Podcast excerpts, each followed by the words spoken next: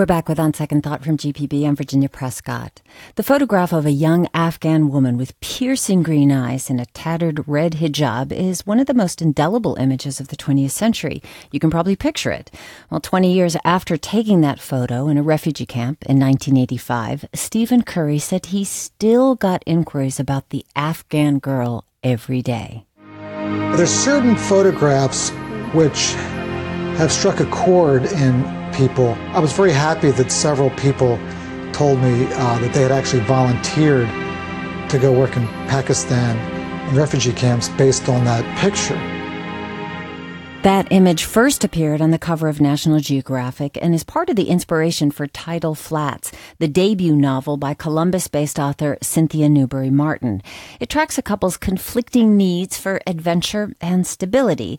And Cynthia is talking about the book tonight for the Writers at the Wrecking Ball series in Atlanta, but joins me now in the studio. Hello and welcome. Thank you. Thank you for having me. Well, your book is a work of fiction. So you altered the timing and the subject of that image of the Afghan girl for your plot.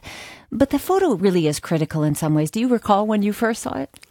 I don't remember when I first saw it. It seems to like always have been in my consciousness. Uh, I believe at the time in the 80s we had a subscription to National Geographic, so it would have actually been around. Uh, but when I went to do just the initial research on Afghanistan, there it was.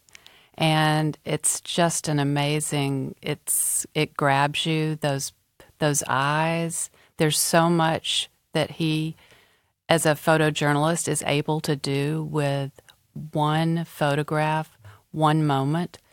Yeah, and as we heard, people really took it to heart. She yes. was in a Pakistani camp, but an Afghan girl, and many people went to go and help. You went somewhere else with it. And let's talk about how it fits into the book because a photojournalist is one of the main characters. Ethan Graham, he's the husband in this couple. Who is he and who is the subject of that photograph? Ethan uh, uh, went to Georgia State and wanted to be a photojournalist. At first, he couldn't get a job, so he uh, CNN sent him to cover the war.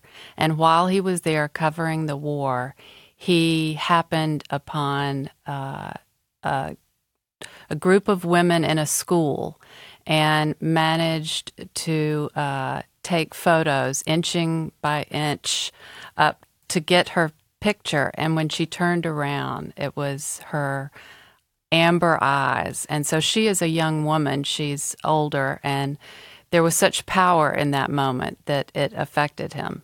And he, this woman, we come to know her name is Satara, if I'm saying that properly. Correct. And they become partners in a, an NGO, a nonprofit um, she is the, the actual woman in the Steve McCurry photograph was discovered through retinal research in 2002, many, many years later. So that's a whole story in itself.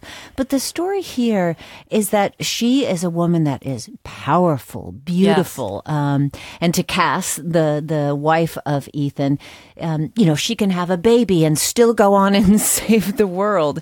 It's something that she feels very jealous of. And this is part of Ethan's connection to the people and place of Afghanistan and, and pull to keep going back there. The main tension of the relationship with his wife, Cass, who's never been. Why is Afghanistan such a complicated place for her?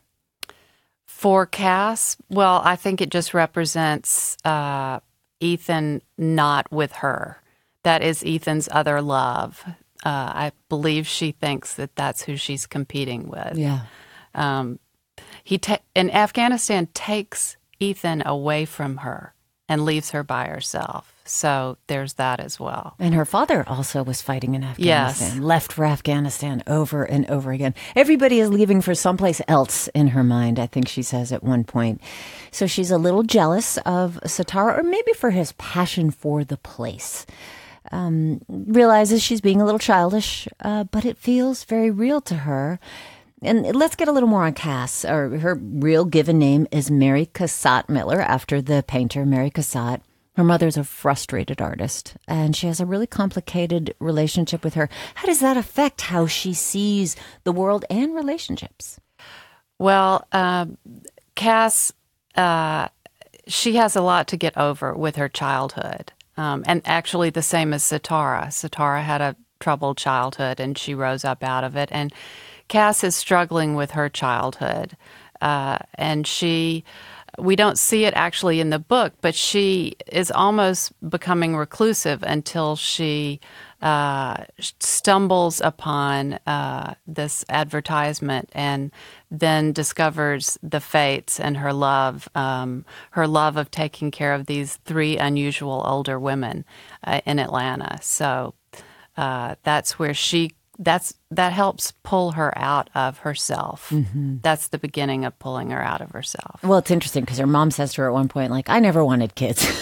that's a horrible thing to say. In fact, I think it's when she first gets her period, so she's becoming a woman, and her mother basically says, "Well, I, I never wanted kids. You you'll be smarter than I am." So, and you know, things actually later is revealed that things didn't end well for her mother. Um, but she, Cass is making a project to want kids. You know, her husband wants kids. Ethan wants kids. And therein lies the rub. And the title, Tidal Flats, is not exactly a, exactly a place, uh, but it's an agreement, a pact. What, what's the agreement between them? The agreement is uh, Ethan wants children, Cass does not. Uh, Cass wants a husband who comes home at night, but of course, Ethan's job takes him back and forth to Afghanistan. But they both want a life together. And so Ethan comes up with an idea that if he can just go back and forth to Afghanistan for three years, then at the end of that time, he'll come home whether Cass wants children or not. But during this time that he's gone, Cass is supposed to be working on wanting children. Mm-hmm. And so the book actually opens uh, nine weeks before he's supposed to come home for good and it's clear immediately that uh, it's unclear whether he's going to actually come home. You know, I hear about couples who make these kind of pacts. Like, you get five years in this place, and then I get five years in that place. Is that something that you've ever negotiated in your relationship?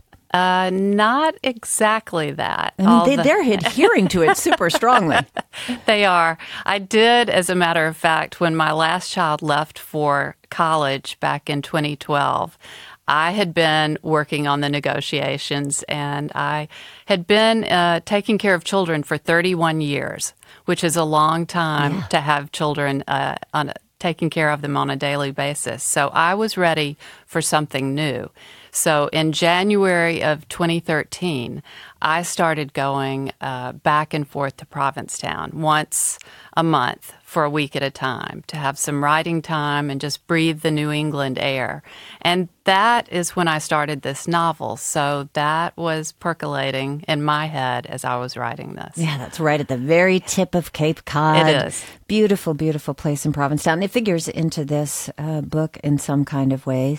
My guest is Cynthia Newberry Martin. She's a Columbus based author, and her new novel is called Tidal Flats. And she's kicking off the Writers at the Wrecking Bar series for September tonight in Atlanta. Well, so in her mind, Cass's mind, all these men that she loves are leaving her. And at this point in her life, her mother is dead.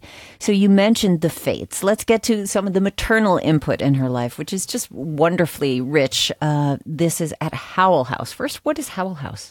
Howell House is uh, a home that originally belonged to an individual. And when Hattie Howell died, she left it uh, to a foundation to provide uh, housing and a home for three older women. So that is where Cass works, and she loves these unusual women and um, calls them the fates. Yes, she does. Uh, she in the story, uh, it's not clear how they got that name. They had that name before Cass ever appeared on the scene. But when I was writing it, I was thinking, okay, I have three women. And of course, I originally went to Macbeth and uh, the witches. Yes. And I thought, that, that doesn't feel right. And so then I was thinking maybe the Greek fates. So I put um, knitting needles in May's hands, and a measuring cup in Lois's hands, and scissors in Ada's hands. Well, they did. One of them has somewhat witchy powers. yes, that's right. she's she's good at sort of predicting the future, or you know, otherworldly, and they bring this kind of richness to her, and this you know, this triumvirate of female wisdom of experience, but still Cass is suffering a lot uh, with being alone And and there's a lot in this book about the nature of being alone and some exquisite literary references to help us through. Her friend V gives her May Sarton's book The Journal of Solitude. I'd love for you to read a bit about that kind of interaction between the two of them. Sure. Yeah. The part I'm going to read uh, takes place. Ethan is in Afghanistan, and it's evening, and V has dropped by Cass's apartment with a six pack of beer. And so they're just sitting around talking. Growing up, I got so good at alone. Then I got married and thought alone was over. I let my guard down, and now it's hit me all over again. Aren't you lonely? Sometimes, V said, but I'm rereading May Sarton's Journal of a Solitude. I love that book, and I refuse to let loneliness have its way. When you gave me a copy of that book, Cass said, I thought it was going to be a how to, a triumph of solitude, that I would find the answer on how to be at peace when you're by yourself. But instead, there was just the struggle. She seems to always be struggling. There is nothing to do, there is nothing to be done but go ahead with life, moment by moment and hour by hour. Put out birdseed, tidy the rooms, try to create order and peace around me, even if I cannot achieve it inside me. That's kind of how to. Not in my world, Cass said. Life is not really as black and white as we would like it to be. Half his heart is over there. Yeah, so she's referring, of course, to Ethan. Half his heart is over there. But that little quote from May Sarton, you know, just like go piece by piece, little by little in your life. I, I thought you were very good at writing about loneliness. Is that is that an experience you've had a lot, or you know, taking care of kids for thirty one years, something you craved? It is, in fact, something I crave. I, I thought it was from having taken taking care of children for so long, but actually, when I look back, I have always needed a lot of alone time, an enormous amount of alone time. Mm-hmm. I grew up in a house with um, sisters and a brother, three sisters and a brother, and I, um, even when I left for college, I requested a single room and after my first child was born, I took a trip to Paris for a week by myself. And I kept doing these kinds of things. So it's been, it didn't just come from having children, it's been there all along. Another uh, reference in this book is Rumi over and over again. Uh, Cass's father leaves her, or he's left behind a book of Rumi's poems. And there's a bit from Rumi on emptiness. Don't think you must avoid it. It contains exactly what you need. So, what is Cass learning here? Is she working her way through, you know, that it's not black and white? There's not someone here or gone, that there's something else going on. What were you exploring there? I think uh, in Tidal Flats is in part Cass's journey uh, to learn more about herself. I think that her difficult childhood with her father being away and her mother being so unhappy taking care of her, she closed down, and uh, and that she we see her in this novel begin to understand that there's there's she doesn't have to be shut down, and that if she maybe opens her heart a little bit, uh, she can find rediscover who she was uh, as a child and uh, rediscover the joy, perhaps, and uh, uh, maybe get used to being alone. Mm-hmm. And she she she learns. She does some walking. That's how she figures things out. So that's one way she's uh, starting to move out of herself, like out of being isolated and in an apartment by herself out into the world. Right, and, and away from that illusion of control. I think she says yes. at one point, you know, like she being alone, you can control everything, right? And of course, everybody's uh, you can control everything if you're sitting on a mountaintop all by yourself. Well, so many things happen. There's lots of danger, suspense, revelations, and pushback. Um, and there's, of course, the local hot bartender who's made himself available to Cass in his absence. But there's a lot of identity tied up for both of them staying in their positions. You know, like, I want this, you want this. What is at risk for Ethan if he doesn't keep going back? What what what about his identity? Well, that's a good question because I do think that um, you know everybody sees Ethan as the Afghan woman Right, guy. they want him to go back. They they want that guy.